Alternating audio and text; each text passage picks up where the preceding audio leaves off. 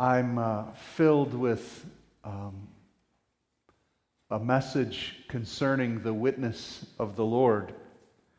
If you were here on Wednesday nights, we've studied the seven churches in the book of Revelation, and I want to reveal to you what I've grown to understand what those letters to those churches were really all about.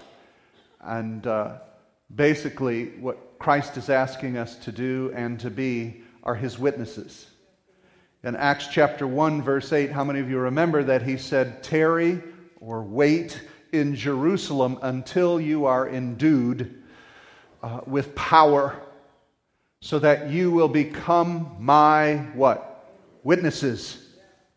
We need the power of the Holy Spirit within us, the outpouring of His dunamos, His dynamic life flow, rivers of living water flowing out of us. He doesn't need our programs. He doesn't need the best of our abilities. He needs more than that. He needs you to let go of the best of your abilities and operate in faith. Now, of course, we want to give our all. I understand that. But you know how much we govern the work of God by the efforts of our best abilities? He says, "Be endued with my power, then you will be my witnesses." If we're supposed to witness His life, it's His life that has to come out of us. And He said that the power of this witness will not only overtake Jerusalem, the city you live in, it will overtake the region of Judea, it will spread off into the far countries of Samaria, and it will go to the uttermost parts of the world. That within the 120 in the upper room, he said that this endowment of power is going to be enough to change this world by my present witness. And that's what he began to discuss then as it went out into the world, and he spoke to the churches in the book of Revelation. Now, what you'll see is that in the book of Revelation, there is a vision that John has, and as he sees it, he sees Jesus, the high priest, mediating and interceding between those seven churches as they are seven lampstands. And he reveals in Revelation chapter 1 that the lampstands are those seven churches. And so we understand that the lampstands are the seven churches. Later on in the book of Revelation, we not only see the witness of the church, but we see the witness of the two witnesses that were called by God. Now, these two witnesses in Revelation 11:4 are also called lampstands. So what we've come to understand in the symbolism of the book of Revelation, that the lampstands are witnesses.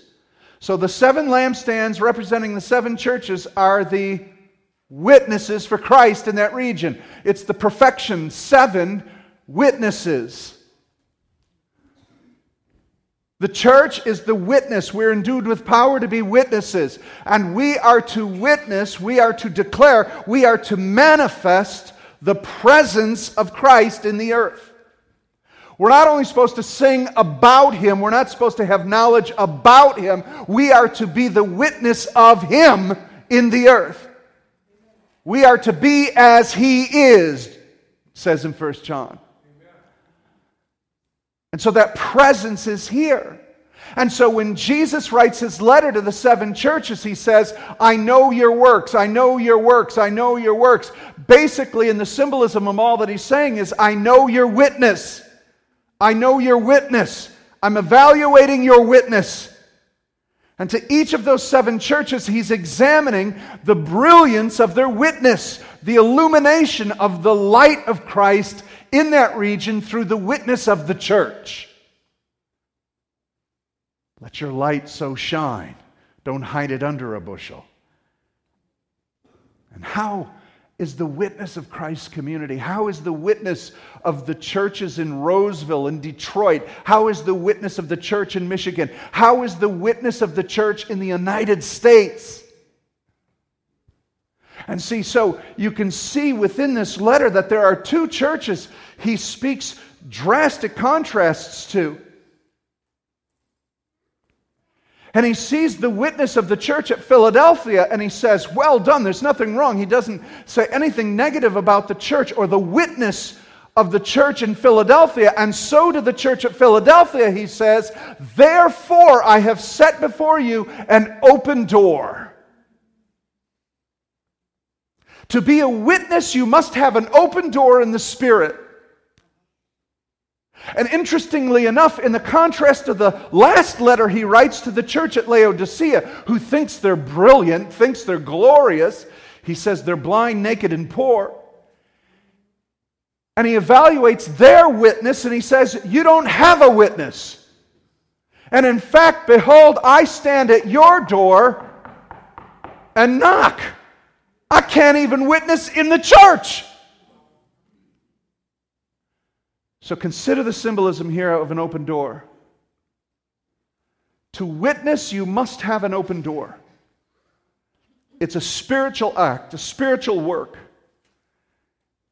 He said, tarry in Jerusalem, wait in Jerusalem. What do you think they did in that upper room? Bingo? Euchre?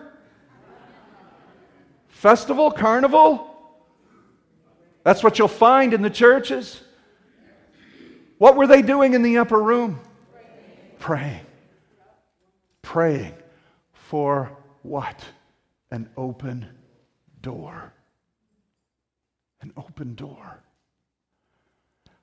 I've been to churches in China and in Russia and in Pakistan, and I've been and ministered in churches from Korea, Korean churches.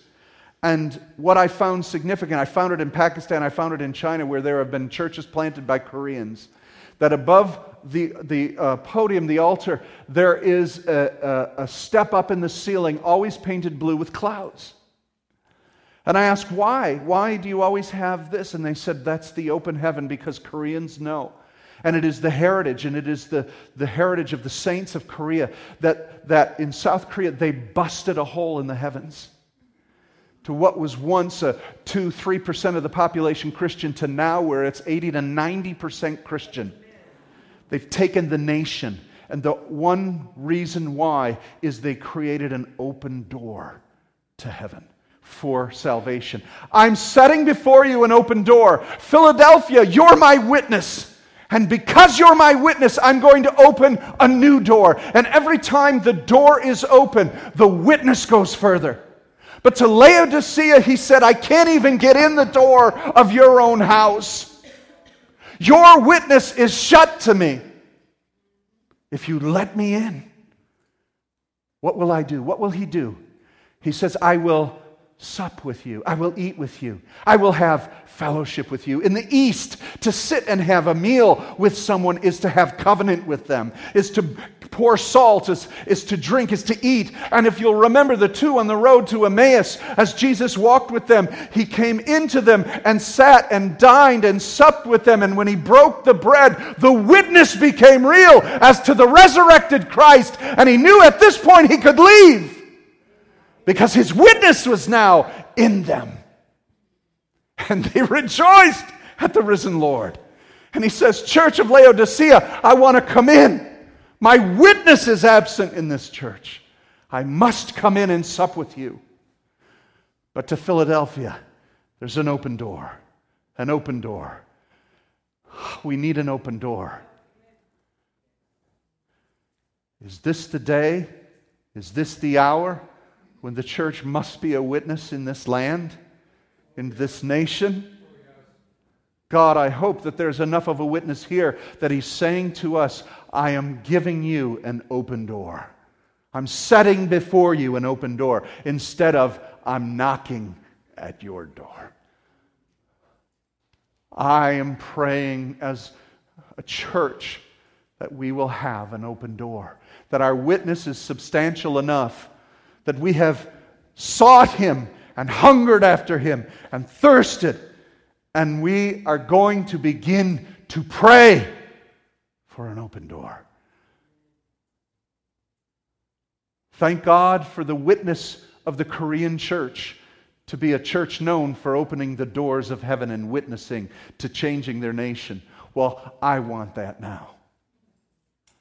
We know the keys to open the doors of heaven. It's prayer. And so I want you to see these verses. Acts 14:27. When they had arrived and gathered the church together, they began to report all things that God had done with them and how he had what?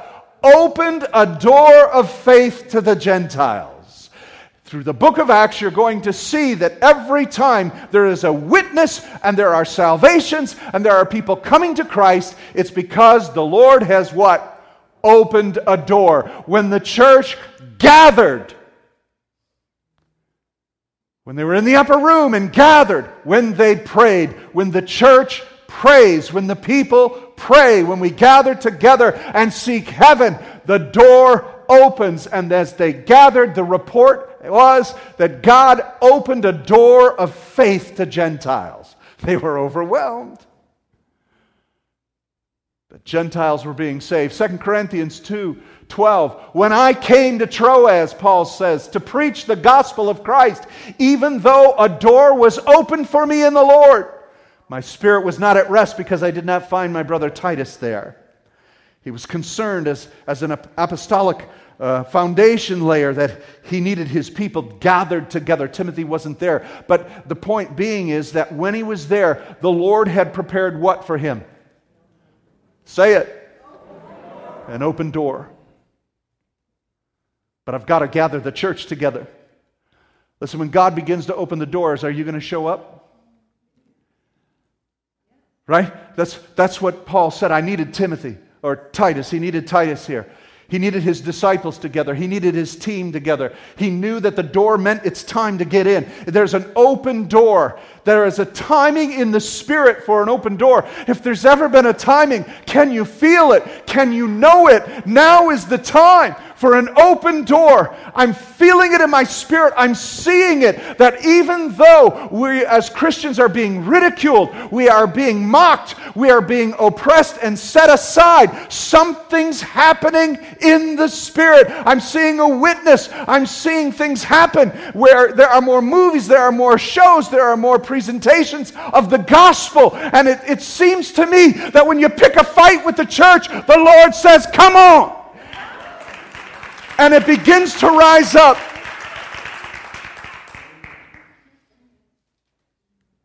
So it's stirring. And we've got to be ready.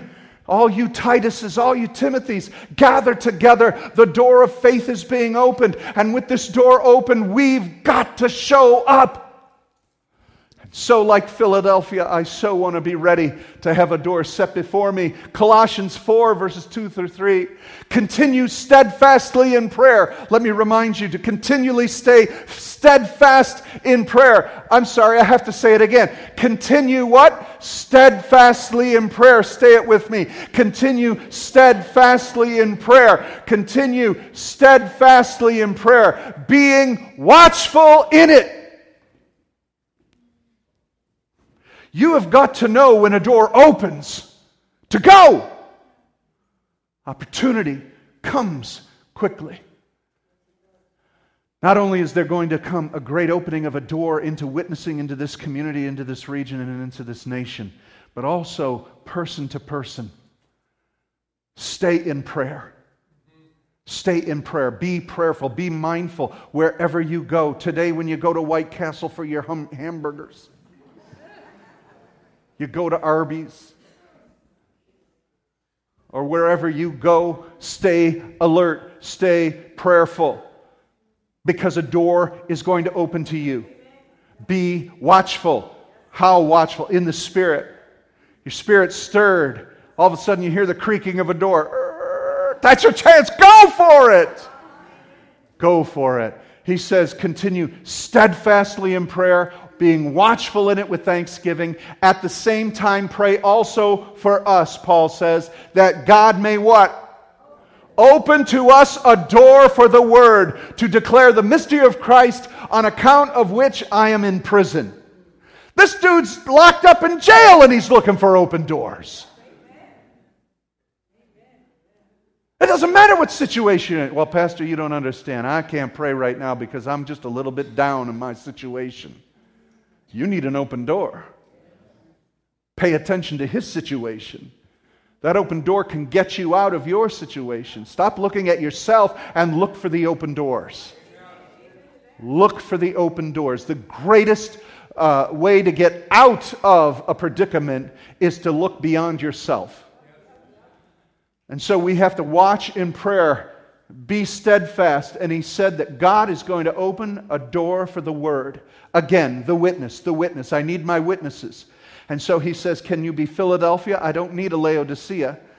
Laodicea, ugh, doesn't even taste like me. I need you, Philadelphia. I need you to be ready. There's an open door I'm setting before you. Be watchful, be steadfast, gather together, get ready, folks. It's coming.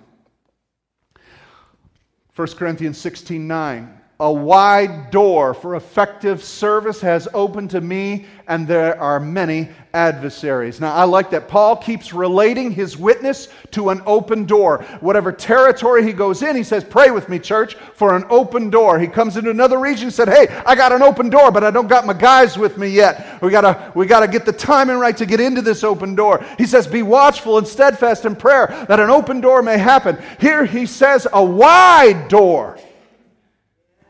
Come on. I don't want a sliver. I don't want it to creak open. How many of you want a wide door open? For witness, for witness, for witness.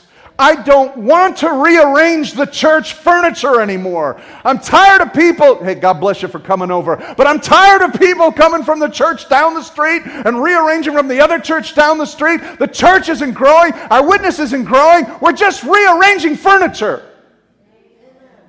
And that's not good enough. God bless you for being here. Some of you are a new love seat, new sofa. We love you. Thank you for being here. Don't take it personal that I'm telling you to go away. I'm not. I'm saying get ready. There's an open door for a witness here. It's wide open for what kind of service? Effective. Effective. How many of you want to start seeing this gospel being effective? I want to see it changing lives. I want to see lives changed. I want to see people brought out of drug addiction, brought out of sex addiction, brought out of their desperate state, brought out of the dead and coming alive in Christ. An effective witness of a wide open door is open to me. But I want you to know something. When an enemy sees that the door is open, where do you think he'll gather himself? Where do you think the adversaries go when a door opens of the witness of the Lord? You see, something's happening in the heavenlies. Something's shaking in the heavenlies. And when the Lord begins to command a door open for effective witness, in the spirit, where do you think demons are watching? What do you think they're looking for? And where do you think they run to immediately? The open door of God's witness.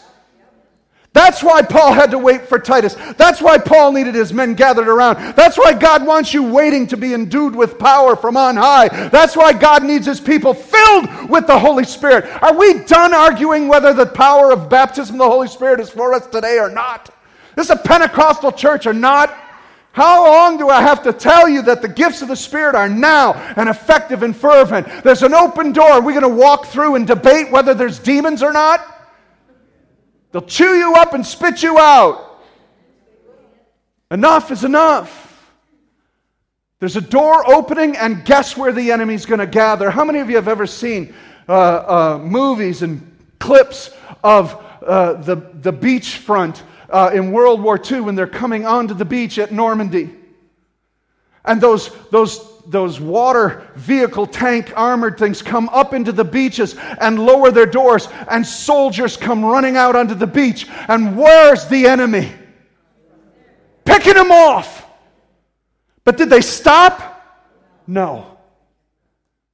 You flood that beach. You go and you take out the enemy, and he is fierce and ferocious at any open door. This isn't just some la-la, oh, well, I want revival. I can't wait to have revival. Revival's going to be fun. It's going to be great. I'm going to feel good, and people are going to get all stirred up and healed and delivered, and the onslaught of the enemy is going to be like hell unleashed. I want revival too, but let's be sober about this. When the witness comes and the door opens, an enemy is going to come in. Don't you see what happens typically to these revivals? Something gets askew, something gets off. Why do you think they shut down and why do you think they fail? Because the adversaries are waiting at the open doors. So we must steward ourselves. We must be watchful in our prayers. We must be vigilant. We must be ready. God is bringing an open door. And so let's be a people who are ready for the open door. And so where there's an open door, there must be a sacrifice. God put this verse on my heart. I'll read it to you. Please turn to Joel chapter 2, verse 17. We have a crisis in Israel, in Jerusalem. And God is speaking to the priests in Joel chapter 2.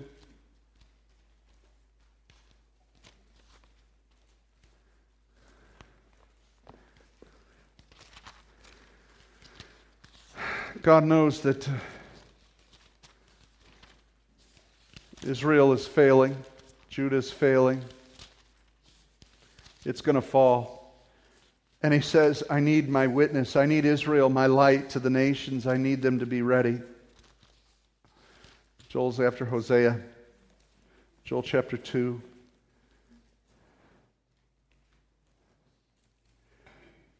He says this in verse 15. Blow the trumpet in Zion. Consecrate a fast. Call a solemn assembly. Gather the people. Consecrate the congregation, assemble the elders, gather the children, even nursing infants. Let the bridegroom leave his room and the bride her chamber. Is he serious? Look, even written in the law is that when someone gets married, they're exempt from military service for 1 year. He says, we're in too much of a crisis. Call the bridegroom and the bride. That's showing you that even though in his law he says you don't have to war, you don't have to fight, in this fight, show up. Bring the kids. Bring the children. You can't write off the children. Do they love Jesus? Do they have faith? Do they have the Holy Spirit in them? We're to be like children. And so we need to train up our children to war. Amen. And to get ready. Amen. And to witness. Amen? Amen? So he says, call a solemn assembly. Get it together, people. Get it together. That was the upper room, a solemn assembly. Get it together. Everybody come together and tarry. I'm going to pour out so you'll be my witnesses. I'm going to give an open door. And he says this, verse 17. Between the porch, the portico, the vestibule, and the altar, let the priests, the ministers of the Lord, weep and say, spare your people, O Lord, and make not their heritage a reproach or an object of scorn, a byword among the nations. Why should they say among the peoples, where is their God? Church in America, gather together. Come together. Why should this nation call Christians obsolete, post-Christian, of no value, of no purpose? Your God is nothing and offers us nothing. Why is that the testimony of the American church? Come together, my people, and let the priests, who are the priests? The church, we're the priests. And let the priests cry between the porch and the altar. Now, where is the porch and the altar of the temple? What is the portico? Solomon's portico. It's right here. It is the door to the holy place, unto the Holy of Holies. It is the door to the entrance of being in the presence of the Lord. It is prayer. It is prayer. It is prayer. It's the door to his entrance. And so he says, let the priests who minister in my presence weep from my door to the altar of sacrifice. Between that distance of my presence out into the place where you offer your lives and your sacrifices to me, I need a people who will weep. I need a people who will carry the burden of intercession for what you're sacrificing for. We've made our faith about us. We've made church about us. When we're here to be in His presence, in the doorway of heaven's gate, that we are receiving from Him so that we would go out there and offer the sacrifice of Christ to a dying world. It's not us versus them. It's us for them. And He needs a church who will once again weep for the intercession of the lost, who will once again carry a burden that I can't go to bed tonight. Look, I don't have to speak to you in this message. I'm broken over this message. I am ashamed of my witness in this message, that I can go to bed sleeping fine without speaking to a lost soul in an entire day. Not encouraging someone to taste and see that God is good. Where is my witness? Where is my weeping between my time in prayer with the Lord? I pray and intercede for my day. I pray and intercede for people I know who need it. But how often do I pray and intercede for this dying world? And begin to weep and feel the burden of it. Jesus died for the sins of the world. There needs to be a sacrifice. Rabbi Jesus taught His disciples to follow them. He said, "These signs shall follow those who believe." A rabbi taught his disciples how to move and act and do everything he did. When He fed 5,000, He said, "You do it." When He cleansed the lepers, He said, "You do it." When He cast out demons, He said, "You do it." He was training them for that. And when He went to the cross, He said, "You too." We're not dying. We've got to go to the cross. We've got to sacrifice our lives, people. We'd love to thank Him for all that He sacrificed for us. And He said, "But when will you sacrifice for me? When will we lay our lives down to follow Rabbi? I want to do everything Rabbi Jesus did. I want to do all that He did. Am I willing to go and die?" This is serious. That's what I'm talking about. I'm not talking figuratively. This wasn't figurative when you talked to the churches in the first few centuries. When He said, "Come and die, I bid you to come and die, follow Christ." This wasn't, "Oh, that's just figurative. You don't have to really give up anything." When Jesus told the rich young ruler, "Go and sell everything," oh, well, He really didn't mean that. He just wanted to see if his intentions were good and that he would. No, He didn't qualify it at all. When you found Christ, you don't need anything else. He's looking for followers who are serious, and the ultimate of our following is to lay down our lives, people. True disciples are ready.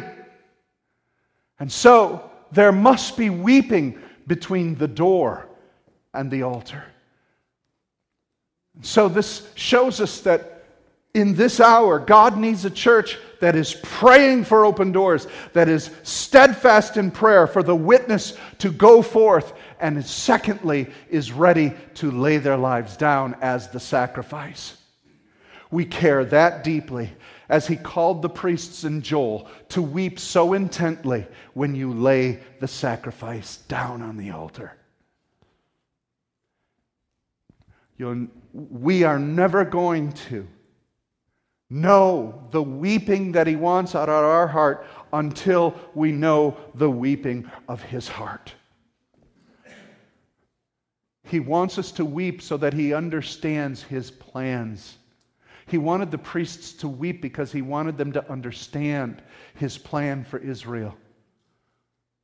"O Israel, O Israel, how I have longed to gather you unto my bosom." Jesus is weeping over Jerusalem before He went to the altar.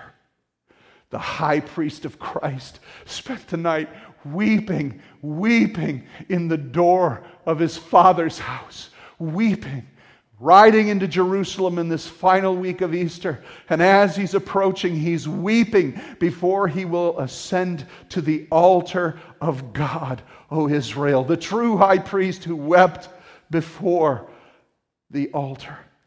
Will we, His church, weep? Will we cry?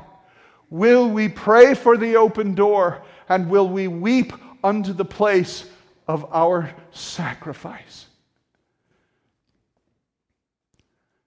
What do I mean by a sacrifice? We'll start at the top, your life, and we'll work back from there. Your time, your efforts, your words, your witness. Day to day, God put you in a job so that you could sustain your life and use that finance as a witness to the world. He's given you relationships, marriages, children, so that you will sustain them as a witness on how a marriage should look like in Christ to a dying world. He sustained you in your life. He's called you to live where you're living and work where you're working. But He's saying, would you lay down your life for me? Would you witness at work? Would you witness when you eat? Would you witness when you go along the road? Would you lay down a sacrifice? Would you give your words to me? And so I believe with all my heart, I'm done. I believe with all my heart that we are on a precipice. We are at an open door. And so now the proof is in the pudding, as they say. I have no idea where that came from. I guess you eat it and see if it's any good. Just like Jesus tasted Laodicea to see if it was any good of a witness. Do we taste like Christ? Because when this door opens, I know it's opening. I know it's coming. I've heard enough prophetic words. I've been told over and over by people who don't know me and places apart from here saying, brother, what's going on with your house? What's going on? God is doing something. There's something coming powerfully. It's coming. The door is coming. But are we gathered for it? Are we ready for it? And then the enemy is gathering too. And the only way to overcome him is to die to self, is to weep between the door and the sacrifice. Let us pray together and ask God for a spirit of intercession.